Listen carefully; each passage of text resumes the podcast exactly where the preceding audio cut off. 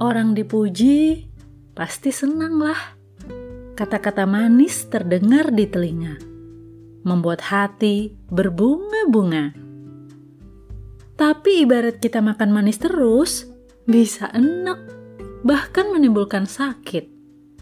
Jangan lupa, kita pun hanya manusia biasa yang bisa kilaf, melakukan kesalahan.